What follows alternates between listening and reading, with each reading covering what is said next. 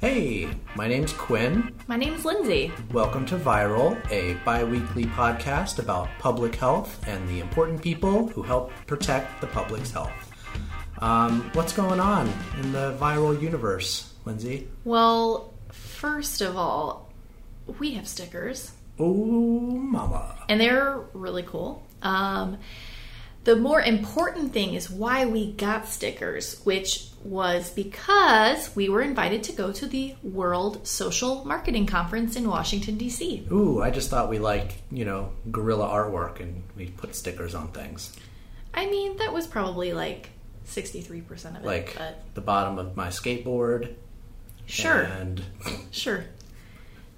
You and your punk that's what Graffiti the kids are doing artists. these days, right? Yes, that's exactly what those kids are doing today. Yeah. The so, youth.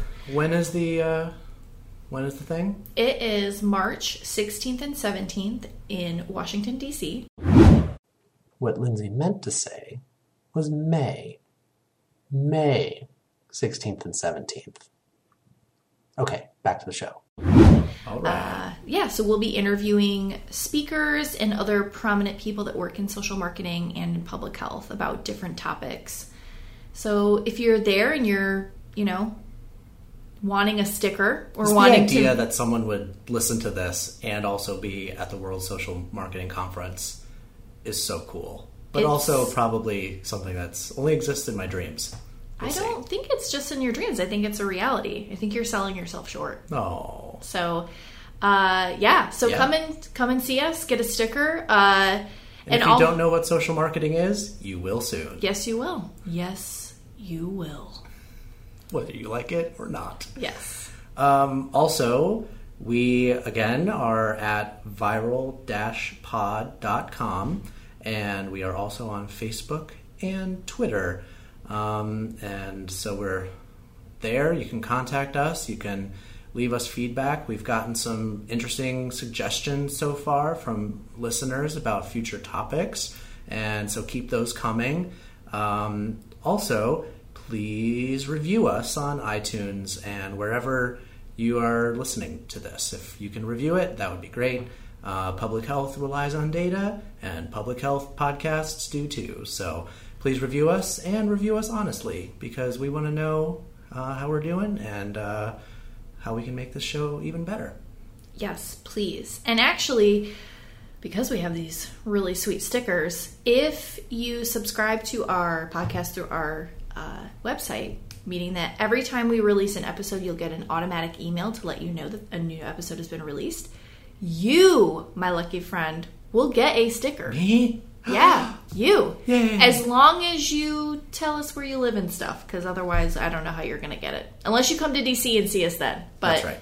Uh, so we have hundred stickers that we're going to be giving out to the first hundred people that subscribe on our website. So please visit us so you can get this sweet swag, Yes. and there will be T-shirts down the line too. Yeah. So Ooh. everyone loves a T-shirt. All right, so um, now what are we talking about today? Well, before we get into our discussion, I wanted to give it some context. Um, like Donna Peterson talked about in episode 3, public health is both a discipline of science as well as a goal for humanity to achieve. I said I was going to steal that, and here I go, because I really liked that. Wow, klepto. With that in mind, many public health departments and large agencies like the Centers for Disease Control and Prevention, National Institutes of Health, state and local health departments, and the World Health Organization organize their efforts into two main buckets. Number one, cross cutting thematic issues like policy, communications, epidemiology, and laboratory science. And two, specific diseases and conditions grouped together by similar characteristics. In this episode, we are going to talk about one of the biggest ones in the past 30 years HIV and AIDS. So, whenever you hear HIV and AIDS, they're often grouped together like that, but in reality, they are two separate but related issues. HIV stands for Human Immunodeficiency Virus, and if left untreated, it can lead to the disease known as AIDS, which stands for Acquired Immunodeficiency Syndrome. Again, they're related, but they're actually kind of two different things. So, unlike some viruses, the human body is unable to get rid of HIV completely. Once you get it, you have it for life. So, what does it do to people? It essentially weakens your immune system, making you more likely to get infections and infection related cancers. And that's actually how it was first discovered. Rare forms of infection related cancers were popping up at rates way above what we normally see. And it wasn't because the cancers were becoming more prevalent, it was this virus. No cure for HIV currently exists at the taping of this episode, but with proper treatment and medical care, it can be controlled. The most common and effective form of treatment is called antiretroviral therapy, and it's literally a lifesaver. The only way to know for sure if you have HIV is to get tested. Sometimes it stays hidden for a while, where you might be infectious and you can spread it to others. Testing is simple and available at many different places in your community. Awesome. That There's was, like your two minute background of what we're going to talk about. That was perfect. I feel like I learned something. Thank you. so, uh, I'm just going to talk a little bit about my experience working um, as an HIV/AIDS case manager, um, because we hear a lot about statistics. Uh, we have a lot of great, you know, infographics of you know infection rates and how many people you know, currently have HIV and don't know it. But, you know, I think what sometimes is missed is the human story. You know, um, I, as a, you know, straight woman, you know, never really considered HIV to be something that, you know, could affect me. And while I am HIV negative, um, it has significantly impacted my life because I know people who are positive. And I feel that we're all a lot more susceptible to HIV than what we really think we are because regular people like you and I end up getting the disease, you know. Um, similarly to uh, the misconceptions around the disease when it first came out, people still really think of it as a gay disease, unfortunately. But, you know, we're seeing increases in infection rates in young women, especially in the rural South. Yes which is where we're at. So, um, you know, I think one of the things that is important is talking about the human story behind HIV um, and, you know, to bring it home to help people realize that it's not just, you know, this thing from the 1980s and there was like some great movies that came out about it and there was that kid named Ryan White and you know it's it's more than just that. It's something that people live with today, yeah. and people still contract today. And so while it is more or less now a manageable condition, like you know diabetes right. or whatever, exactly. like something that you can live chronic, with. And yeah, there are still groups of people who don't know they have it. Yep. There are still groups of people who, for some reason, um, don't care that they have it, or that can't access treatment like getting the drugs they need or because they live in a rural area there's only one doctor in the radius of 200 mm-hmm. miles from them and right. so those are issues that we're seeing now where um, you know the affluent educated hiv positive patient more or less has the same lifespan as someone without the disease with who's negative but when you take in other factors like education um, and, and, healthcare access, healthcare access, and those you know insurance, socioeconomic status, status yep. language, yep. um, living situation, mental health. Yes, that's the population now that we really need to do a better job of reaching. I totally agree. And that was one of the things that I really took away being a case manager. You know, a lot of the clients that I had were older gay men, you know, so while many of them, you know, were doing a great job managing their HIV, you know, they were fairly healthy. A lot of them had, like we said, similar problems to other people that weren't infected. You know, they had diabetes or, you know, heart disease or whatever. Um, you know, I also saw a lot of people with mental health issues or substance abuse issues, which, you know, could have been the cause, the risk factor that helped them, you know, become infected, um, but also continued you know, past infection and also like it prevented them from managing their HIV in a way that would have helped them get their viral load down. And when I say viral load, I mean the amount of virus in their blood, which is one way we keep track of how well a person is doing while they're um, during the HIV treatment and management. Yeah. So, um, another so, yeah. thing, what was yeah. what was being a caseworker like or a case manager like? So I was very new. Um, I had just I graduated in the past year with my bachelor's in public health, and I thought I was going to save the world and everything was going to be awesome. Um, and it while it was a very fulfilling job, it was very hard because a lot of the clients that I had were high acuity, meaning that you know, yes, they may be managing their HIV, but they also suffered from other things. So, like I had said before, mental health issues, substance abuse, um, and some of them were new. You know, they had just been diagnosed, so they were still going through that process of coming to terms with being positive and then also navigating this system of treatment and care and um, assistance, right?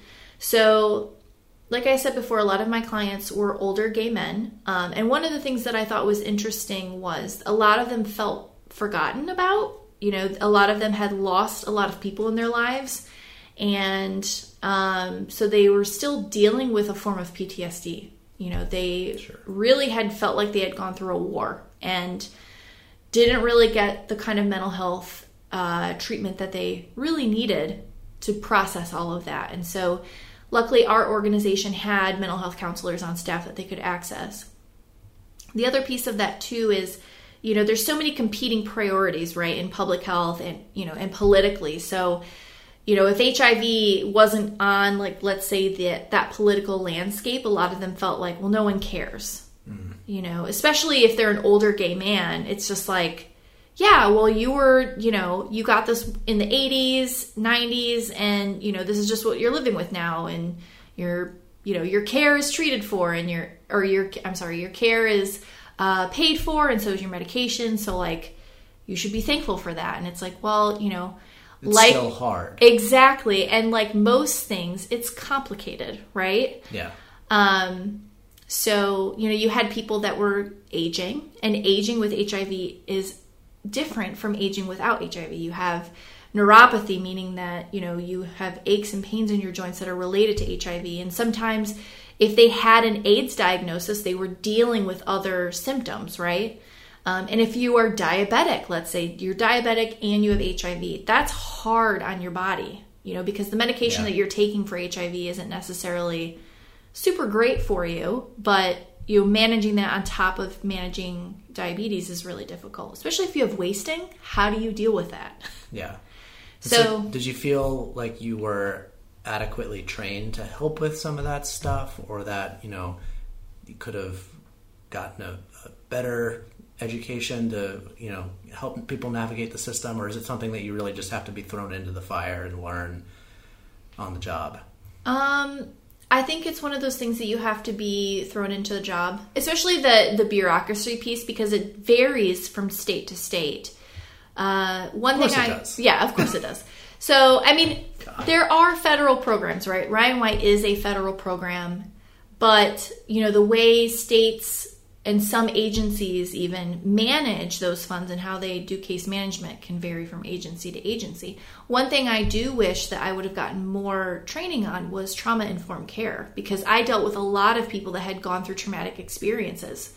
You know, I I had women who had found out they were positive because their boyfriend or partner had given them the disease and now you know their partner was blaming them for the infection but refusing to get treated or refusing to get uh, tested Mm. And so it was a domestic violence situation.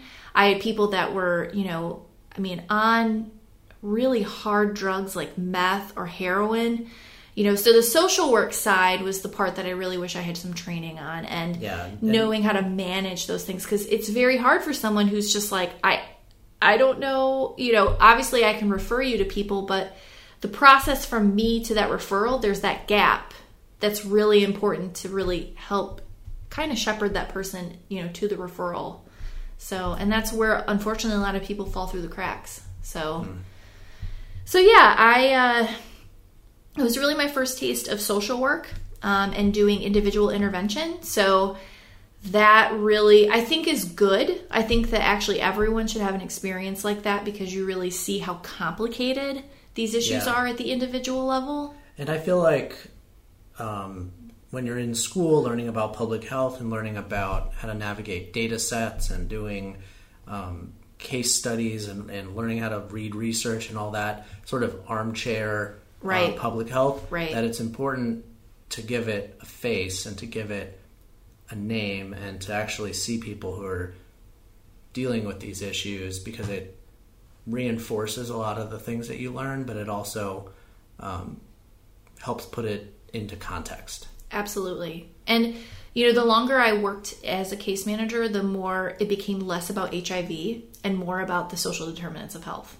Ooh, You know. what are the social determinants of health? Well, thanks for asking. Um, so the social determinants are, of health are really, uh, I guess, factors within a person's social or built environment um, that impact their behavioral decision making. So, Yeah. for instance, um, access to housing or transportation or um, their economic circumstances or um, you know, employment, those sorts of things are all social determinants of health. So they're not necessarily directly health related, but they impact whether or not someone is healthy, right? So, non biological factors that either determine or you know exacerbate right. Exactly. issues. Exactly. So, you know, for me, one of the biggest issues we had was housing. Housing was a huge issue. And housing for HIV, people living with HIV, there are programs specifically for people living with HIV, but the wait list is crazy. Mm-hmm. You know, and then on top of that, so like let's say you're on the wait list for this special HUD program. So you're like, okay, well, you know, I'm going to try and get Section 8. Well, Section 8 has a has a waiting list. So it's it's really difficult, you know, for Yeah. as a case manager to really help somebody navigate that system. But you know, there's just not enough resources to put people. And, and housing is so crucial because how can you expect somebody to take their medication and try and live a healthier life if they don't even have a place to sleep? Right. You know? So it's really that maslow's hierarchy of needs. We want to make sure that people have shelter. So Just again dropping all kinds of vocab words here. i know right? Sorry. Yeah but no i housing and transportation transportation was also a huge issue especially here in pinellas because our public transportation system is not great um, not reliable and people have doctor's appointments. They have to get their medication you know? They it, it's again it becomes less about the disease and more about the person's environment and their social determinants of health and how that impacts the way they manage their hiv so yeah so it was very interesting Yeah. Um, one other thing that you that you mentioned that I'd like you to expand on a little bit was Ryan White. yes So, who was that, and what is it? Okay, so Ryan White was a child who had hemophilia and he lived in Indiana. And unfortunately, he got a blood transfusion that was tainted with HIV. And this was during the time when blood banks didn't have a mechanism to screen for HIV.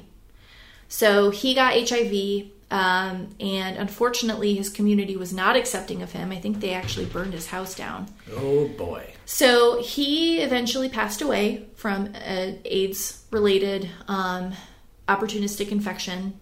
And so his mother fought and eventually got legislation named after him. And the Ryan White program essentially is a fund set up to be distributed between states. And what it does is it provides funding for testing. So it really Yeah. kind of runs the gamut of primary, secondary, and tertiary prevention. So it provides funding for testing, it provides funding for case management. So I was funded through Ryan White, my job was. Um, it also provides uh, money for primary care because if you have HIV, you are um, eligible to get your primary care paid for um, as long as you are um, below 400% of the federal poverty level. However, that has changed because of the ACA. Um, and it also helps with medication. So, HIV medication is very expensive. Um, on average, it's about $4,000 a month to Oh, pay for just HIV antiretrovirals. So that funding really helps subsidize that for um, for people with HIV, so they don't have to pay that out of pocket. Because we've realized that if people are in treatment and managing their HIV, they're actually less infectious. So Yeah. if they slip up and end up, you know, having unprotected sex, if their viral load is really, really low, the probability of them transmitting it to another person is low as well. So, you know, yes, condoms are obviously our first line of defense, but if we can get people who are positive to lower their viral levels and, you know, lower the probability of transmitting it, that's another way that we can really tamp down the HIV infection rate. So, Yeah. yeah. And so this is one of those issues in public health that is so complicated Yep. because there's the social aspect, the financial aspect, the actual biological aspect, Mm-hmm. and the cultural aspect, and that we have so much, even in 2017, stigma associated Yes, with absolutely. the disease and behaviors associated with people who have the disease. And so that's something that we have to address constantly. Mm-hmm. And it's hard because it's it requires a culture change, Mm-hmm. which is next to impossible to do on a case by case basis. Exactly. Um, of course, you know, Magic Johnson, celebrities that kind of help normalize talking about the issue are helpful, and um, just the fact that you see more and more people who live with it and are not dying and suffering, Um, but still, there's a tremendous stigma. Absolutely, yeah. I mean, uh, one of the things that we really struggled with was outreach uh, in the African American community here in St. Pete. And part of that um, was the stigma around HIV because HIV uh, is associated with homosexuality, and we have a very religious community here. You know, it was very difficult even to get people to come to our building to get testing. I mean, it's they didn't want anybody to see them or associate them or think that they're gay. Um, so one of the things that we really worked on was actually working with the faith-based community to get them on board, offering testing at faith-based centers uh, to really try and normalize it within that community. And Yeah. it, it's we've made some strides, but we still have a long way to go. And if you're interested in getting involved in this issue and you want to help but don't know where to start, there are so many facets of this disease that you can get involved in. Uh, there's treatment adherence, mental health, substance abuse, sexual health, nutrition and food safety, aging with HIV, medication side effects, drug resistance, uh, preventing mother to child transmission. There are so many different facets of this issue. There are um, co infections like hepatitis, which is fancy medical speak for inflammation of the liver, uh, legal issues like civil rights, legal disclosure of status and criminalization, um, pre exposure prophylaxis or PrEP, which is basically a special medication that people can take who uh, they know they engage in high risk behavior but want to lower their chances of getting infected, uh, rural versus urban issues, and obviously uh, gender and sexuality. And so, if you're interested in learning more about this stuff, there are so many different resources out there. But uh, you know, one good entry point is you can go to www.aids.gov to learn the basics and find out uh, what you can do to help.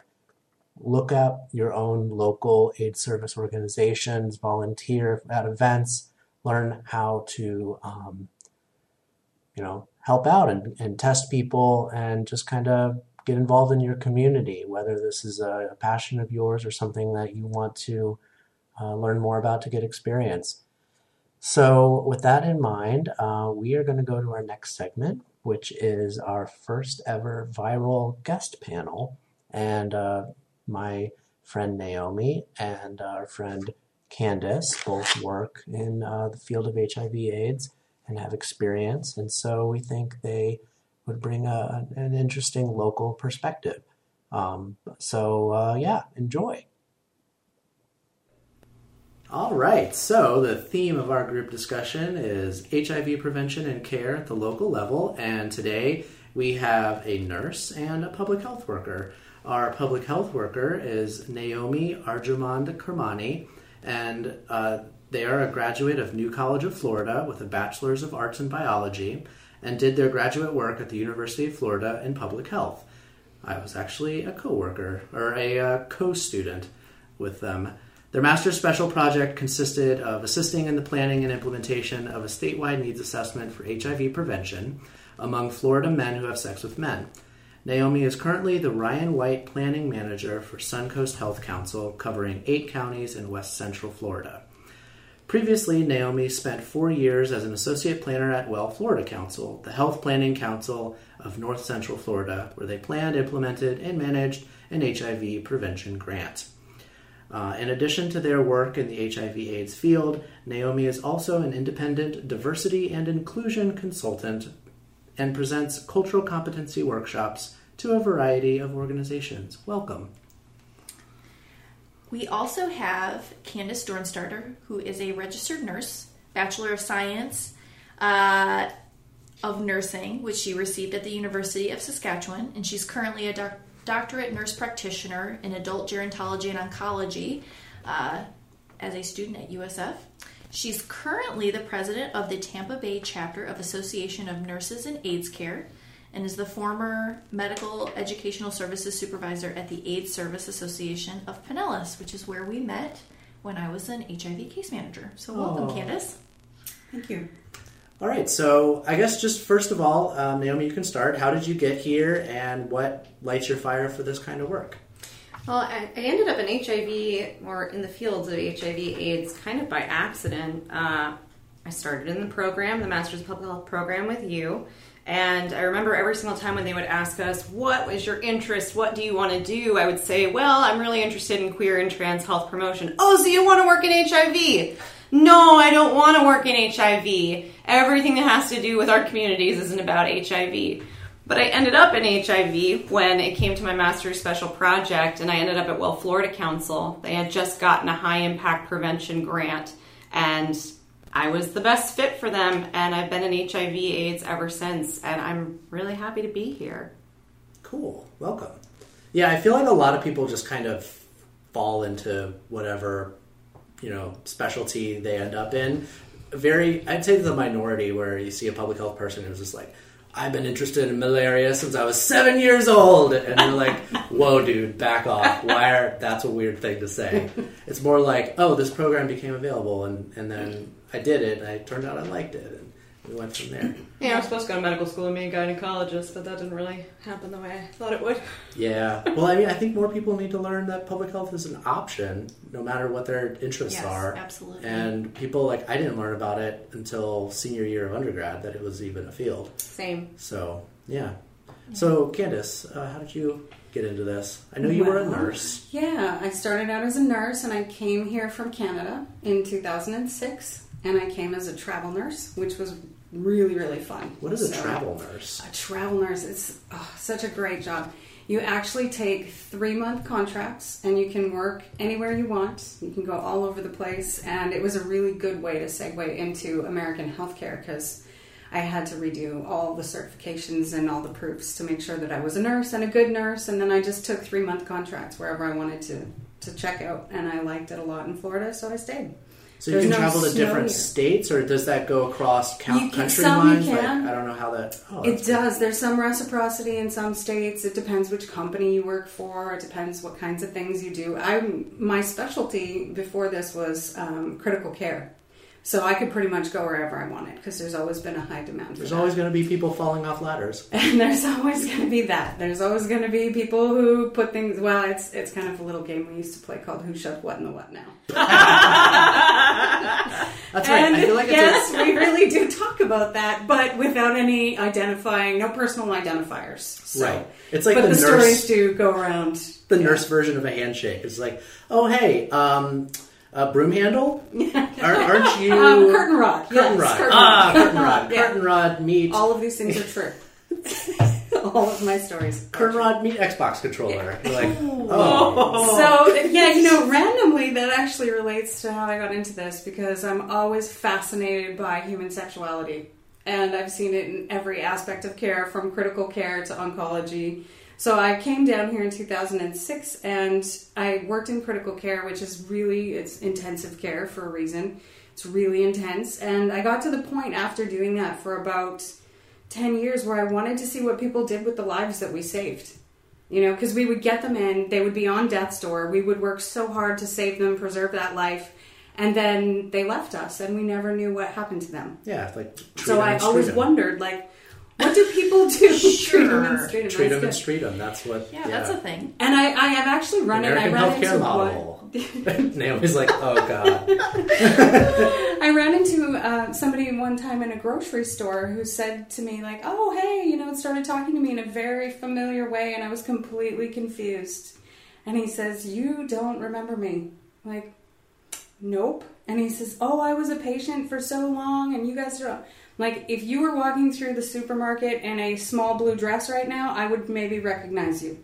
Because that's the only context I have for people is bloody and in a small blue gown. Oh, so I really wanted to get outside of the hospital and see what does health look like on the other side of the wall. Mm-hmm. So I ended up when looking up jobs and found the HIV services coordinator program and thought that could be very interesting. And it was. It was. So, the past couple episodes, we've discussed like big picture legislation at state and federal levels, and we've talked about big issues like epidemiology. And in this one, we're trying, we're actually zooming in to a specific um, disease state, a specific virus. Uh, so, but e- even so, like certain issues get glossed over. Um, what gets glossed over from your experience directly working with members of the community? I think it really is the basics. It's mm-hmm. a bizarre thing that we forget being medical professionals that people don't understand the basics. So we gloss over the fact that people don't understand that infectious disease is still a thing. Mm-hmm. People forget that because you have running water and toilets, I mean, who knows where that stuff comes from or where it goes to, right? This is the magic of the world we've created. So we don't have a basic fundamental understanding of infectious disease anymore. And so trying to communicate that. But the other thing that I was thinking is such an important thing we gloss over is culture. We have no capacity in our mental in our medical healthcare system for how culture is the most central thing that impacts your health. Mm-hmm. Mm-hmm. Thank you for reminding me why I was rejected from a PhD program for bringing up that exact topic. Oh. oh, it perpetuates, doesn't it? But kind of to piggyback off of what Candace was saying is it really is the basics, especially if we're talking about HIV, is sex education is something that gets glossed over over and over again. We throw condoms out at people and we tell them to use them and we go, Oh, we gave you condoms, why didn't you use them? What's wrong with you? You Yeah. should know better. Well, you didn't teach them why. You didn't teach them about the infectious disease. You didn't teach them how to use it. And you certainly didn't teach them how to use it and still experience pleasure. We kind of all forget about that whole mm-hmm. central aspect of sex. Yeah. Has to do with pleasure. Mm-hmm. And even if you do know how to use a condom, I can tell you that 75% to 80% of the people when I was doing condom outreach had never heard of lube or knew what lube was Oh, even I supposed know. What a tragedy. What Truly a tragedy. tragedy. Like, lube gonna change your life. Yep. It changed mine. Yeah. I feel like it changes everybody's once that you're like, what? This episode of Viral is brought to you by mm-hmm. Lube. Lube. Make your I- life into a slip and slide. I have to go and regress right now and tell you all about a time when Linsey had a brilliant idea working at ASAP. And we are a massive condom distributor to our community. And Linsey begged and begged to get flavored lube, which they got. And then she really, really wanted to organize a tasting party. Yes, I oh, love the tasting And parties. Again, like so many structured organizations, they did not acknowledge her brilliance. And so, oh. unfortunately, we did not have the Tasting condom and before lube tasting it, party, man. which I thought was brilliant. It really so that actually stemmed from something I actually did with the Safer Sex Patrol. yep. Safer sex. I had a like Safer Sex fair, which was like carnival themed, and we had a taste testing booth. So that's One of my students did a safer sex fair and did a, a It was testing so booth. much fun. We had like dildo bowling, and it was so great. But seriously, Seriously. That's an important You don't want to. You don't want to buy like a Mhm. half gallon of lube and then figure out you don't like the taste of it. That's practicality. And another thing about lube is that it's not a one size fits all sort of Yes. situation. Yes. So Yes, I doesn't have to be mean, in the either. same way that the condoms are not a let me throw one at you and it's going to be the best fit for you, lubrication also there are so many different types and you really have to go digging to look for the lube that's going to work best for you. Yeah. You cannot just get your standard lube and go, oh, this is definitely going to be my favorite. This is going to be the Yeah. best one. So there's so much more thought that goes into the basics of just sex than what we talk about, and especially if we're talking about Florida, we don't want to even have the conversation about sex to begin with. No, the fact that you Whoa. mentioned sex ed, actually, I'm a little worried we're going to have men in suits walk in the door right now and carry us all the way. Oh yeah, Bring it. So I feel it. like we're we're slipping and sliding off topic a little. Wow. Nice segue. Thank you. Um, why is a local perspective important when we talk about HIV/AIDS? Because we hear a lot about you know like the Ryan White program and like it's big federal dollars that go into this, and there's all these um, these uh, double-blind studies about you know things going on at the federal level, but the actual stories of people who still deal with this kind of get forgotten or that it's glossed over and th- and you think that well because it's a manageable condition we've we've fixed it Right. Like let's Um, apply, you know, these, you know, narrow set of concepts and like preconceptions about an, a population, and then just apply it to the entire. Oh yeah, because everyone who has HIV/AIDS is just one homogenous group, and you have a blob of Right. people who have all Right. the exact same issues. Right. I think it's really important for us to have a local perspective because there's going to be different populations dependent on where you are that are going to have the greatest need. So, for example, if we're in an area that's lower income, then we need to be focusing on things like ah, maybe part of the reason why we're seeing higher rates of HIV AIDS is because people are housing insecure or have no way to get a job and so they're engaging in survival sex. So now we're talking about a very specific population of sex workers. How are we going to implement something to actually reduce their risk? So really risk reduction has to be as tailored as possible and very regionally specific going right back to what Candace said, we never think about culture. And every single mm-hmm. region that we're going to be in is going to have a different culture, and we need to approach these situations differently. Everyone is not going to have the same experience. Intersectionality. Whoa. yeah I also think that it's really important because if you don't have local stories and if you don't have a local context, you lose the sense of responsibility. Mm-hmm. It's really easy to distance yourself on a national oh, level. Oh, yeah. If you don't talk about what's happening on your street and in your city parks and in your neighborhoods and your high oh. schools, it's not your problem, right? If we talk about what happens to our people, it's our responsibility. So national programs are great and the national funding is great, but we need that if but you don't have a local context, you have no sense of, of ownership of our community health. yeah and i feel like that's something that probably in every field to some degree has this but those who work at you know federal agencies a lot of times have never interacted with someone a member of the public who Yeah, has it's the just condition stats. it's just stats and numbers It's like, And- oh, MSM, and it's like those are people. Those are people, those are humans. Those are humans that are in relationships that are just as complicated as yours. And So- you know, if if you're listening to this and you've worked, uh, you know, up at the CDC or the um, HHS, and you haven't gotten that kind of experience, it is never too late to start. Yes. Go contact your local organizations and volunteer because that's honestly the best way to get started. And, that way, you can provide put some context to the work that you do and to make you do your job better. So to also, well, this is probably like, well, this might be released on the day, but Dining Out for Life is actually this Yes. week, Yep, this this Thursday. So if you want to support your local aid service organizations or ASOs, Dining Out for Life is a great way to do that, and that's happening all across the United States um, and probably in your community. So check it out, and that's a great way to connect with, um, you know, an organization that may need volunteers.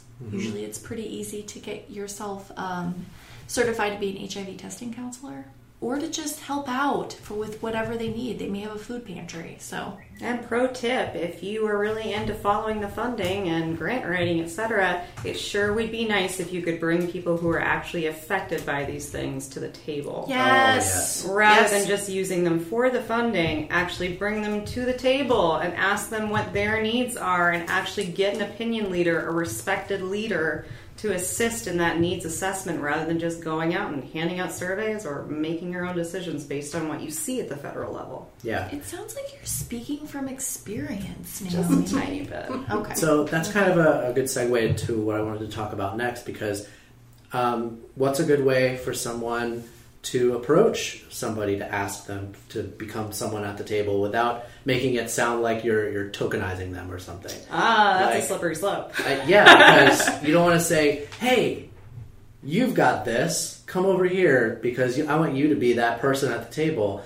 But you also need that perspective at the same time, um, and that kind of will kind of leads into into stigma and, and bringing into some of these other issues. Like how do you how do you bring those people to the table in a way that's respectful and that you know, besides just like the basic, "Hey, have basic human decency." Um, Step one actually care about the populations that you're serving and actually getting out there and learning more about them. Uh, you really are useless to the field of public health in general if you're just sitting behind a desk the entire time. If we're talking about actually going Preach. out and doing population work, you need to actually get to know the population. You cannot just continue to tokenize people over and over and over again for the purpose of funding because at some point in time you're going to lose that population altogether. And it's not like we haven't seen that in certain populations, but you actually have to care, get out there. Or, hey, if you're involved in academia or you're involved in these different programs, organizations, etc., people within our communities who are affected by these things do actually exist in academia and among you in your professions as well. so perhaps get to know true. them and they can also introduce you to the community or they can be your liaison into the community. But really, get out there. Like Linsey said earlier, go become an HIV counselor and tester.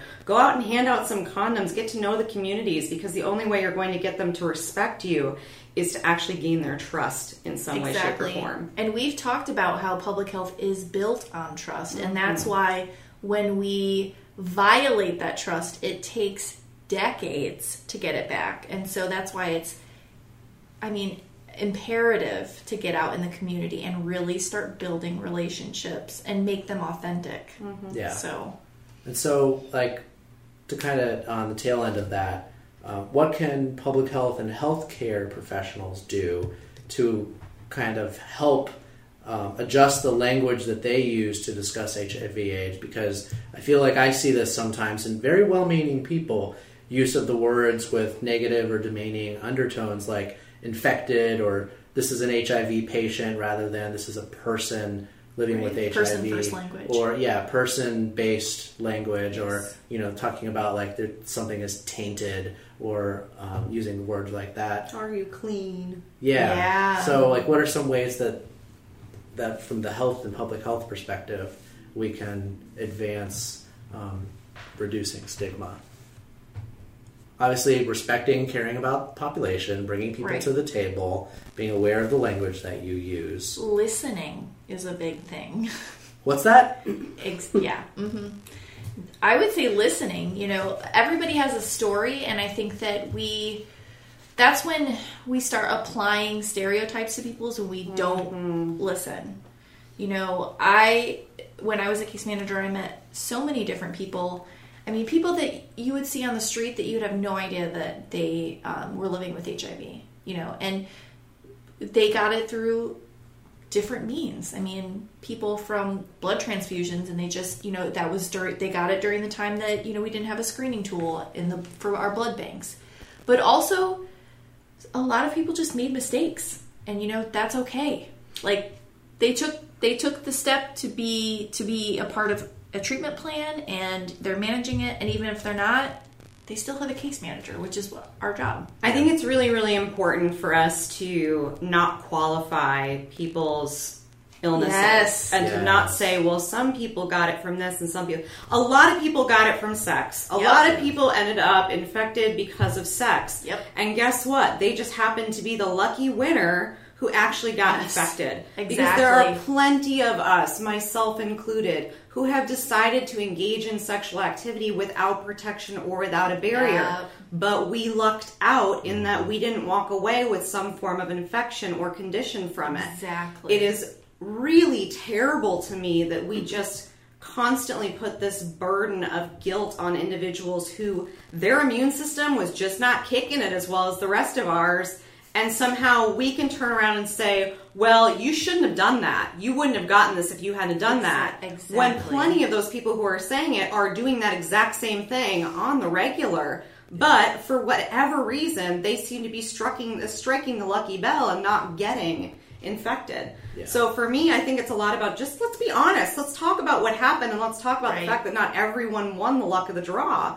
And so those of us who actually ended up in a situation that we have to manage this chronic and manageable disease, okay, no one's going to be getting on you for getting cancer. Yeah, it's like, Ex- oh man, you got the flu. What were you doing going to work? Yeah, right. And and talking to your friends and going out to drink that night. Yeah.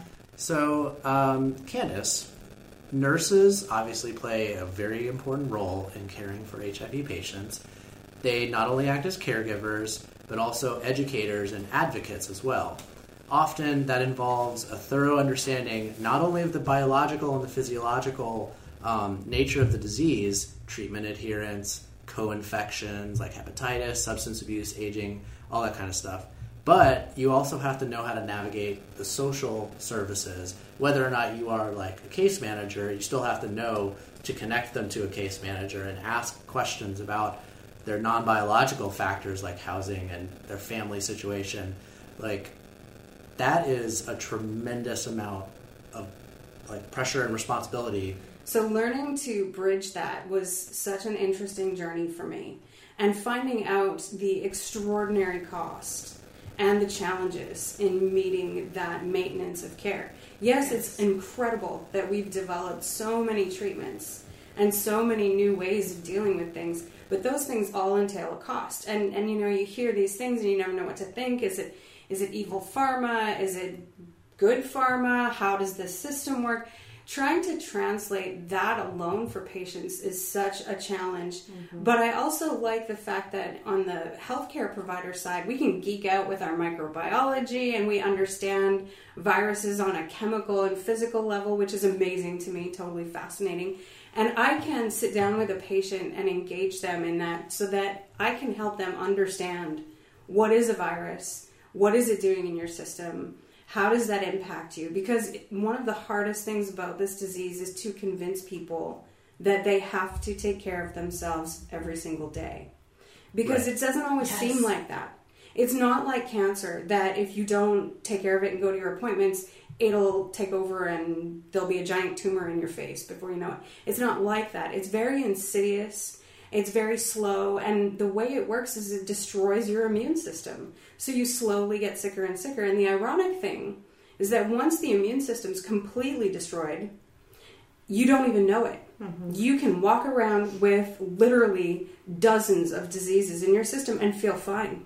So, getting someone like that into my care and convincing them to go on medications that will actually make them feel worse for a while, because once your body has the medication and the strength to build up an immune system, it starts recognizing those diseases that were just hanging out because they could set up shop while you had no immune system to fight them off. So, as a nurse, it's really important for me to be able to take the medical knowledge and experience and translate it to them in a way that makes them really comprehend the long term consequences of this. You know, that a person can walk around with six different kinds of opportunistic infections that we're all exposed to, but that will ultimately kill them if they're not careful. It's a really, really difficult challenge sometimes, but if you work with people, you meet them where they are, mm-hmm. give them understanding and bits of information in pieces they can process. Because it's too hard to sit down with somebody and just dump a textbook of knowledge on them. You know, you It's have to not meet with them. You have It's to develop helpful. a relationship. you don't know what their level of education or you know. And my patients frequently, I would say to them, like, how many times have you ever stopped doing someone because someone put their finger in your face and said, stop doing that? That never works. It No. never, never works. So we should stop doing that. People need to understand their own health, how it works, and then make their own decisions. Mm-hmm. And I've often had that conversation with my patients. You can make whatever decisions you want. You just have to understand that there are sometimes consequences for those decisions, and that's okay. I don't judge what they decide. I just try and help them understand what those consequences might mean to them. So they can have their own agency and make their own decisions. Right, right. body. And Yeah. it's, you know, there's so many programs and services out there that people don't know about. And that's Yes. another part. That's but you have to remember this is a whole person who exists in the world and they have a lot more going on than what's happening in your interaction with them in 30 minutes. Yeah. And so, um, like, where we've got, you know, advances in medicine that have transformed it from a death sentence to a manageable chronic condition. Um, but from a public health perspective, we still have new infections that are occurring, uh, even though it's not on the front page anymore, like, you know, it was in the 80s. We still have to affirm that prevention, like condom use, safe sex practices, pre exposure prophylaxis, correcting misinformation are still super important. And also, while the margins have changed, marginalized populations are still disproportionately affected. Uh, so in 2017, what subpopulations and issues get left out of the mainstream discussion? Well, to kind of go back onto my little issue with funding is that a lot of times we do bring up these marginalized populations, but only for the sake of funding. So, for example, now the, the hot ticket is to talk about trans individuals and transgender individuals and, and their incidence of HIV, but we still are not collecting data appropriately when we're even doing any sort of needs assessment or we're doing any sort of um, Even like census data. Oh, don't get me started on Well, that. the I census started out as pretty racist to begin with, so Exactly. that's really I not helpful at all. I'm It's just like saying. I mean, white we're talking men, like white women, base, like, like- slaves, and other free baseline people. data, Yeah. Too population polishing here. data. We can't even get that right. You so know, I was at the USCA conference this past year, and I sat in on a CDC workshop, and they were going over uh, sexual health uh, data for youth. And they were going through line by line every single one of the questions, and I stopped them right when they got to sex, and I went, "Wait." Did you have a gender question as well? Did you follow this up in a two part question? No, we, we just didn't know how we were going to do that and we didn't want to confuse the kids. And I was like, well, then all of your data is trash. You can't tell me anything about sexual habits and sexual risk taking among any of these teenagers if you're not telling me what their sexual orientation and gender identity is. Mm-hmm. Because those, you're counting all of those kids as outliers and then going, oh, well, they don't really matter in the data because they're just an outlier. When they have a breadth of rich information to give to you Yeah. based on their experiences because of being marginalized as Exactly. being a gender or sexual minority. So we still aren't doing the right data collection when it comes to that sort of thing. And we also are still categorizing trans men as women and trans women as men who have sex with men. Again, they're not having sex the same way as the rest of the people that you're categorizing them as. So you're just continuing to marginalize them, but you're using them for the language for funding. Also, disabled folks get left out of the conversation Yes. all the time, Of both course. physical, mental, de- developmental, all left out of the picture. We never think about how autism comes into play. We never have ASL interpreters for people. Yeah. Oh, great. Well, we have this person who ended up with HIV. Gee, I wonder why. I actually saw quite a few individuals who were deaf of hard or hard of hearing mm-hmm. that were HIV newly infected. And no one was really able to have any sort of a conversation with them or explain to them what was going on. And then you're talking about individuals who may be developmentally delayed, etc. And we're not having honest conversations with them because, well, they don't really understand sex. Well, they understood something. they're okay? doing it. You know, Yeah, it's something yeah. happened here, and we're not having honest conversations with them. That's like, well, that's that's my research is basically developing sex ed for uh, individuals with intellectual disabilities because there's the consistent misconception that you know if you have a disability you're either asexual or you're hypersexual means like apparently there's no in between even though we have people that end up with hiv or they end up pregnant or they you know so there's all these pieces that are you know related back to sexual decision making right? And then you have the issue of consent. But yeah i mean that's and actually when we were working at asap um, we had individuals that came in that were older who ended up getting diagnosed with asperger's mm-hmm. as older men because at mm-hmm. the time when they were younger they, that understood. test and screening did not mm-hmm. exist so you have people who are later life diagnosed as Asperger's, which one of the things is risk. You know, obviously, um, grandiose ideas, which you know is correlated with risk taking, right? And they've essentially lived their entire lives bouncing, you know, between the boundaries of what we consider normal in society, not really understanding why they take these risks. Or Or same thing with people who have ADHD. The same sort of behaviors we're seeing about. And then also, I, I intravenous drug users always get used for data. They always get used for data. They always are a category, but but I mean, the state of Florida doesn't have a risk reduction method when it comes to a clean needle exchange. Just say for Oh, syringe, sta- you know, goodness. we're refusing Clutch to have pearls. that Clutch my pearls on conversation. that. And we saw a spike in new HIV infections mm-hmm. after the crackdown on opioids came Yes. down because now we have all of these soccer moms who are getting their you know getting their drugs from their doctors and now they can't do that anymore and now we have people who are switching over to mm-hmm. heroin because it's super cheap. it's super cheap And it's everywhere. super cheap I, I hope that you guys do an entire podcast on that because I, I have do- I do wanna talk yeah, about there. that. I mean, in that I will own that as a medical professional. We have created this problem. We are going to see the repercussions from that because of the heroin use, because that's the only accessible Yeah. thing Oh, that man. people have now. It, it's beyond belief how terribly we've impacted society with this, and that we refuse to own the responsibility to, Oh, and in to this- rectify Yeah. any In of this this. region, Kind of as a sidebar, um, I actually got to meet our county medical examiner two years ago, and he. This was really interesting because I first of all didn't know what county medical examiners did. They basically conduct autopsies for anyone who dies in you know a crime, a car accident, um, you know bodies found in the street, they or are the Dana Scully of the they county. they do investigations and they're basically the guy said you know we've been seeing a lot of people who die who've been using fentanyl cutting Yeah. fentanyl, into their drugs this was two deadly years ago yeah. two Yes. years ago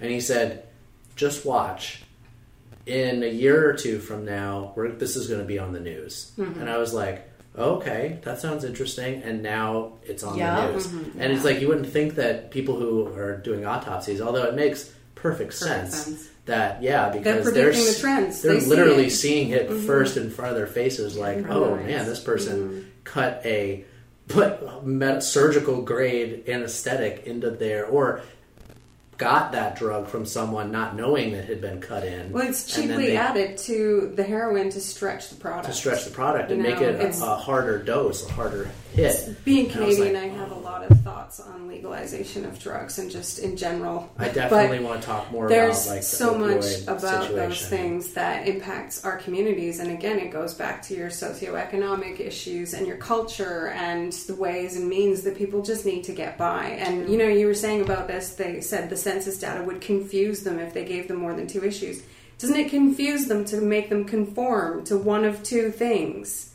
I mean, that to me is far more confusing than getting proper information about people. Yeah. It just shows how we try and simplify things, and what we do is make them far more complicated than they need to be. And we cheat ourselves out of having the right information. Yeah, the last group I was going to bring up were people who are not uh, English speakers. So, uh, Yes. you know, Yeah. we, we categorize. Well, it's oh, we've got it in Spanish, we've got it in English, and now, now we now we have it in Haitian. Every once in a while, we have it in Haitian Creole, but we still are not reaching out to all those other populations who actually need to have this information given to them in a way that they can actually absorb it and that's accessible Yeah. to them.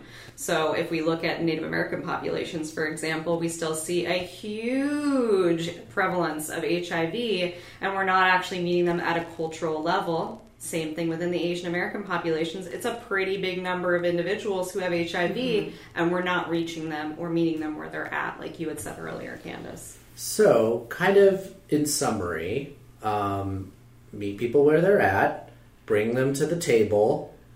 You know, representation is important. Um, thank a nurse. and a public health worker. and a public health worker. Uh, what else? Visit your medical examiner's office Yeah, for talk to those future medical- health Phones. trends. Yeah, Also, that's pretty cool. I my favorite thing to tell people is talk about sex. Make Yes. it normal. Make it normal. just talk about it. Everybody has it. We're all here because of it. Right. I just get so angry with people that they treat sex like it's something so strange. It's not. It's not. It's let's so great. destigmatize sex and Yes. life will get so much easier. Start Yes. teaching your kids about sex at age three. Make it age appropriate and start talking Like, to them is then. Yes. Because it's normal, also Yes. going to something that we assist in lowering other things like rape, for example, and Or sexual assault. assaults because we're going to be talking about consent. Yes, And what that looks like. Yep. kids. All right. Well, that was a really good chat. Um, we also we'd like to wrap up all of our Oh, yeah, guest interviews by talking about what we're reading. Now we have some people here who are in school still, and I know that reading is, involves a lot of textbooks, and you like to engage in entertainment in other ways. So I'm going to open the, window for uh. TV shows or other things that you you have going on. I I am currently reading. I'm still working my way through Hamilton, and I I'm reading um, Born to Run by Good. Chris. Good. I think it's McDonald. I don't, know, I don't remember the author's name, but the book about the super uh, marathoners and like ultra athletes Mexico, right? in Mexico. It's really it's an interesting book. Um, and we've been watching the reboot of Mystery Science Theater, which is fantastic. I'm loving every second of it. What about you guys? I'm currently reading a book called In Between. I'm really all about the young adult fiction. Yeah. all about it. I'm all about it. And I just started season two of The Following because I'm super into cults and Yeah. things like that. So, Uh, is that Six the Degrees one? of Separation with Kevin Bacon. Kevin kinda got Bacon. ruined by that show. Oh man, I've heard that's good. I haven't watched. oh, it's it. really good. Um, so I'm in school and I've been reading a lot of articles. You've talked about podcasts the past couple. yeah, times, I'm not so- going to talk about podcasts this time. I, James and I have been working our way through the X Files. Yes. Which is why I heard they're going to do another I know. new season. I know. I, am only on season five, and it's like climbing a mountain right now, but it's so good. Um, and we started watching The Iron Fist. Lots of thoughts on that, but I'll leave that at a later time. But it's not bad. Um, still not sure if I feel great about a white guy basically being Playing the Iron the Fist. Iron Fist, So yeah. I have a lot of feelings about that. So, but said the white guy. yeah, but the X Files, great.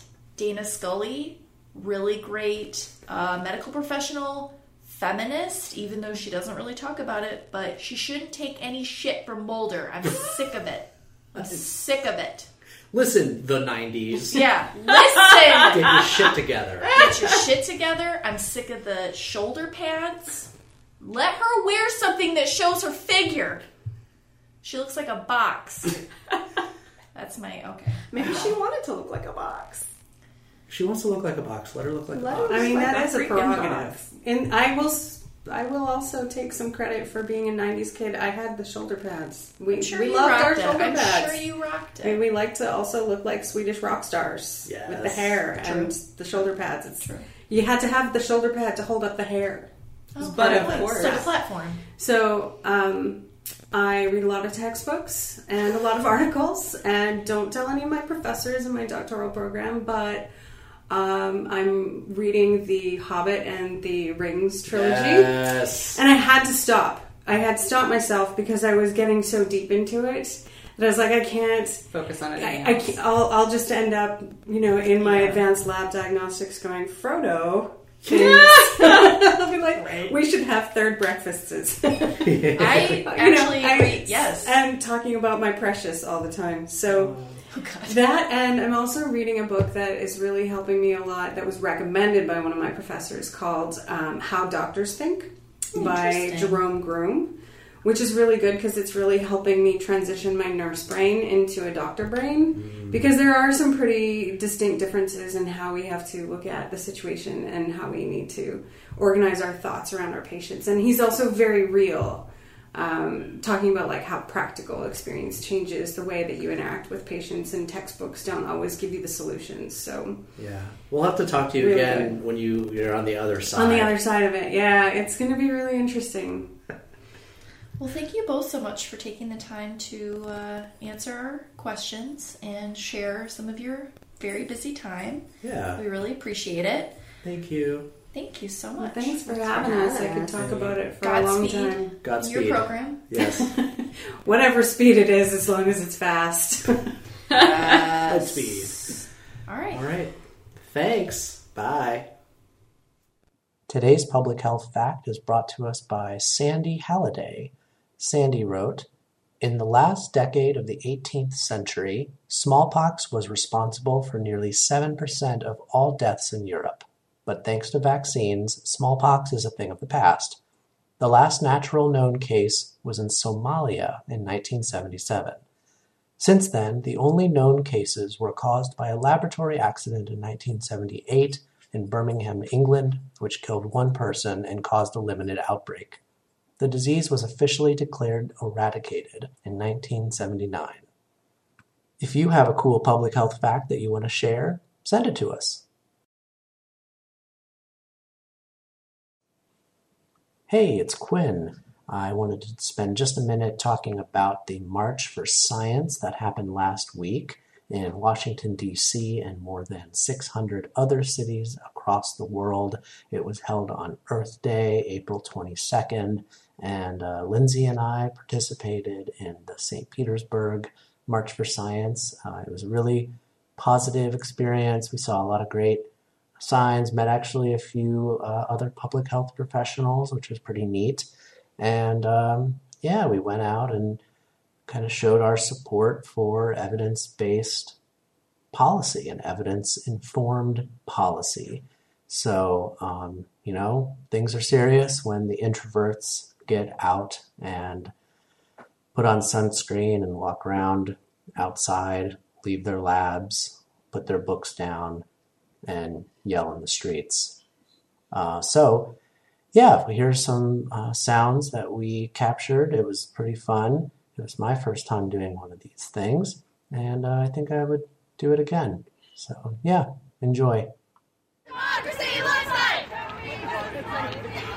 This is what democracy looks like. This is what democracy looks like. This is what. We need we need Linsey and uh, Erica back up. Are we going hey Oh, science knows. Yeah. Yes. Okay. Ready? Yep. Is it hey? Hey ho or See, I don't want to say ho. hey ho, hey ho. Only science knows. Oh, I like that. Take a picture of your sign. Yes. Thank you. Oh man. Did you like? Did you post that on Facebook this morning? Hey Quinn, did you post that on Facebook? Science, not silence. Because a part of me wants to say science, not science, and they're like, no. Like science is science. Stop overanalyzing the.